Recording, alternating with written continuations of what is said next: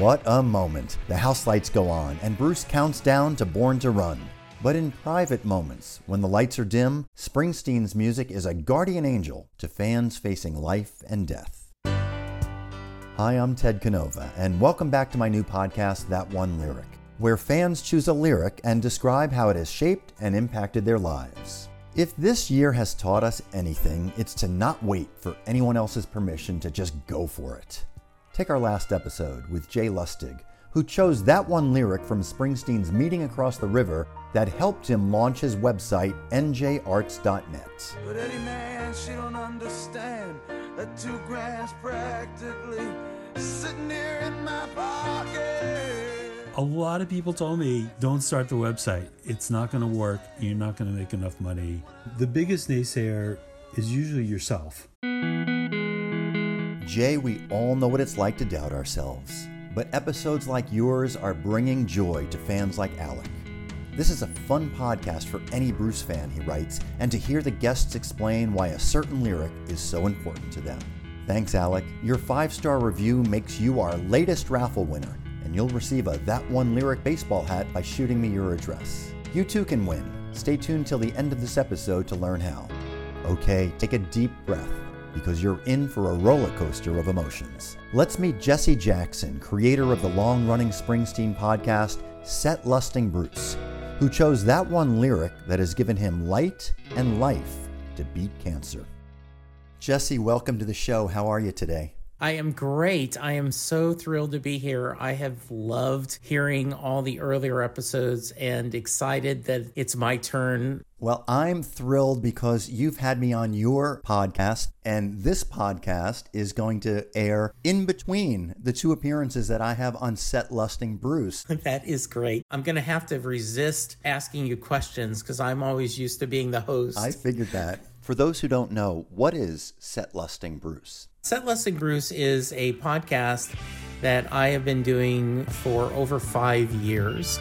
Hello, and welcome to the first official episode of Set Lusting Bruce. I have over 600 episodes. I talk to Bruce Springsteen fans from around the world about their fandom. To say that you could just have one thing about Bruce Springsteen that makes you like him you're not really a Bruce Springsteen fan. He's everything. The bulk of my episodes are Springsteen fans telling how he has been part of their celebrations, weddings, births, deaths, and how that music has been a companion to their lives. My good friend, Maureen Van Zandt, is joining me again. Long time no see, Jesse. yes, I know. I really enjoy your style. Well, thank you. I appreciate that. That's a very lovely compliment. The reality is, I love talking to people. We can tell. Okay, Jesse, what was your first exposure to the music of Bruce Springsteen? I remember being in a barbershop in Moss Bluff, Louisiana,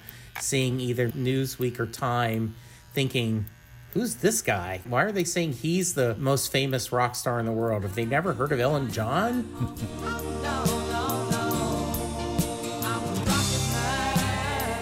This was like when I was in junior high school, so like around 75, 76 when it came out. That was my first exposure. My wife's name is Linda. We were both from Louisiana. When we first started dating, she had a friend named Lisa, and Lisa went up to the East Coast to go to school. And she came back talking about this guy named Bruce Springsteen and how amazing he was. So I remember buying The River and enjoying Hungry Heart. I remained a casual fan. I bought Born in the USA like everyone else. And I remember really loving Tunnel of Love, bought the box set of the live, but I was just a casual fan till The Rising in 2002 when I saw him perform live for the first time. So I was so excited, and that took it to a whole nother level.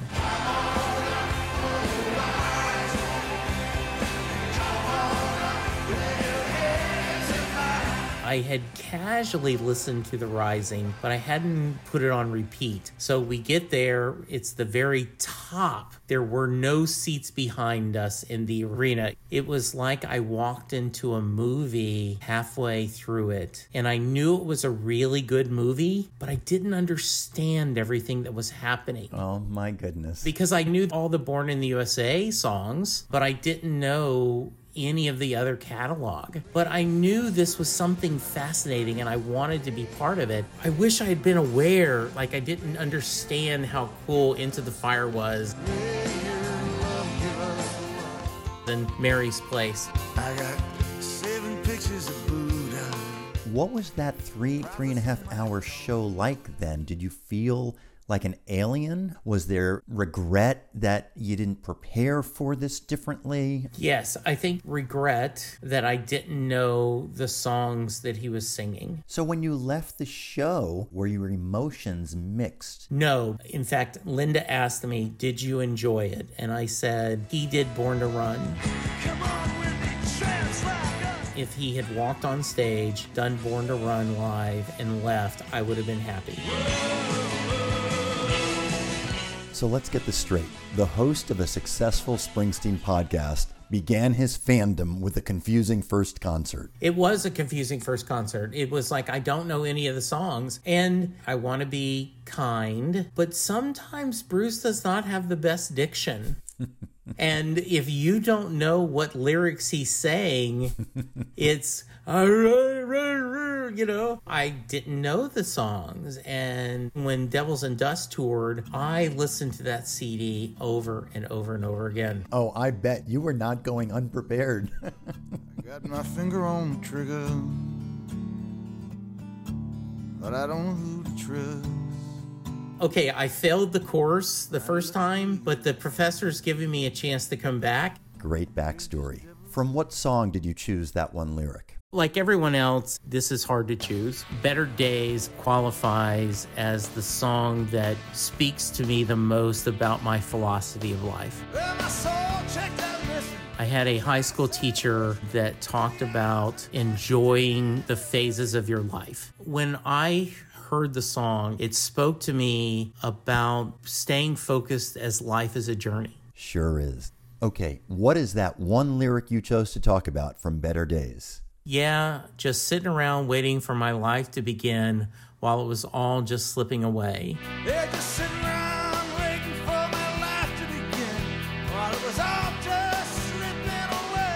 In 2017, I was diagnosed with colon cancer. That was some rough times. There was a three week period in the hospital where they were worried about my heart. I had blood clots. They weren't sure that I could handle the surgery. Even after the surgery was successful, you had eight rounds of chemo. And Better Days was one of the songs that was on my F cancer playlist. I've got to enjoy even this unpleasant part of the journey because it's one step closer to being cancer free.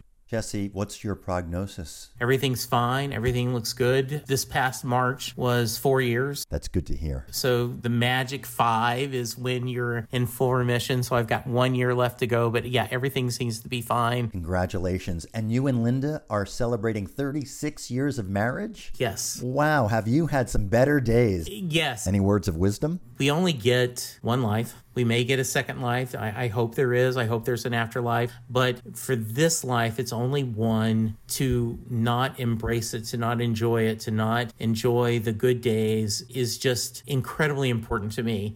And that phrase, while it was all just slipping away, while I'm sitting there watching life slip away when I could be starting my life and doing what I need to do. We should remember that every day, Jesse. One of the things that is a struggle with this podcast, right, is not picking a whole verse. Like, I know that is the name of the podcast. The podcast isn't one verse. But another one that could have been is It's a sad man, my friend, who's living in his own skin, can't stand the company. It's a sad man, my friend, who's living in his own skin which is as strong of not being happy with yourself and being happy with the choices you make, which is why I think Better Days is one of his strong signs. I've never heard him do it live. It is on my list. I know that's a long shot because I don't see him pulling in Better Days, but it would love to hear that. He sums it up, Jesse, with better days are shining through. So perhaps as we come out of the pandemic, there's more reason than ever for him to play better days. Yeah, I totally agree. And a funny moment was at the inaugural. Good evening, America. I'm proud to be here in cold Washington, D.C. tonight. They open with him in front of the Lincoln Memorial, rocking a peacoat and acoustical version of Land of Hope and Dreams. Thunder's rolling down this track. Here comes the sun. And then you go to Bon Jovi doing Here Comes the Sun. And then the host says, and now then Justin Timberlake, Better Days. I'm like, what? Better Days, Better Days. Better Days? Or they, what is is Bruce? And then it was like, oh, different song. Oh well.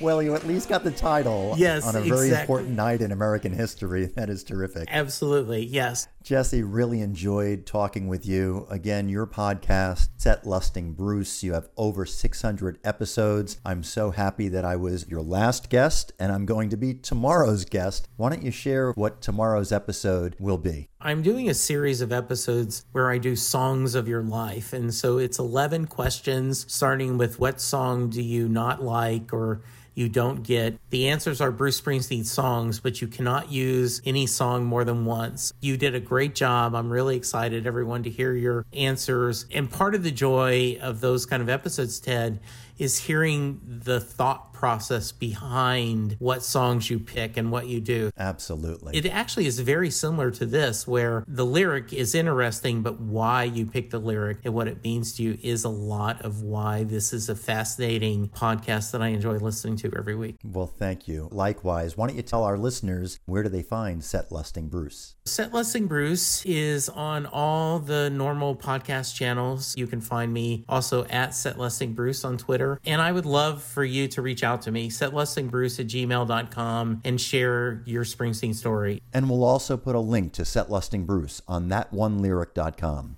Thanks so, so much. You were terrific. Once again, I just want to say welcome to the Bruce Springsteen podcast family. You're the newest member, but I just love what you're doing. I think this is a great service, and I just know that this is a joy, and you're doing a good job for the community, and I really appreciate it. Well, thanks for saying that, Jesse. Mutual Admiration Society. There isn't a more gracious man than Jesse, and what inspiration to explore that one lyric he chose from Better Days. They're just sitting around waiting for my life to begin. While it was all just slipping away. Imagine finding wisdom to enjoy the journey of cancer. Wow. Here's to year five of good health, Jesse. It was about five years ago that I saw our next guest first perform. You say I'm an angel, Since then, singer songwriter Lauren Jenkins' career has just taken off with a beautiful debut album, powerful new singles, I ain't here with a broken heart. and truly getting under our skin as guest DJ on E Street Radio. Next episode, I'm looking forward to sharing our conversation and that one lyric that Lauren chose. If you too would like to be part of this podcast, drop me a line. I'd love to talk to you about that one lyric and what it means to you in your life. Say, the reviews I read keep me working hard on this podcast, so thank you. Add your review to Apple Podcasts to automatically be entered into a raffle to win a That One Lyric baseball hat. You can shop for a hat and also t shirts at thatonelyric.com. Your support is also helping this podcast grow, so please keep sharing it with your fellow fans and friends. Yes, some may roll their eyes that we can actually talk about one lyric, but who cares? We're not apologizing for our fandom. I'm glad you joined me, that you're part of our community, and that you enjoyed that one lyric. I'm Ted Canova. As I say to end the tour podcast, music makes it all better. See you next time.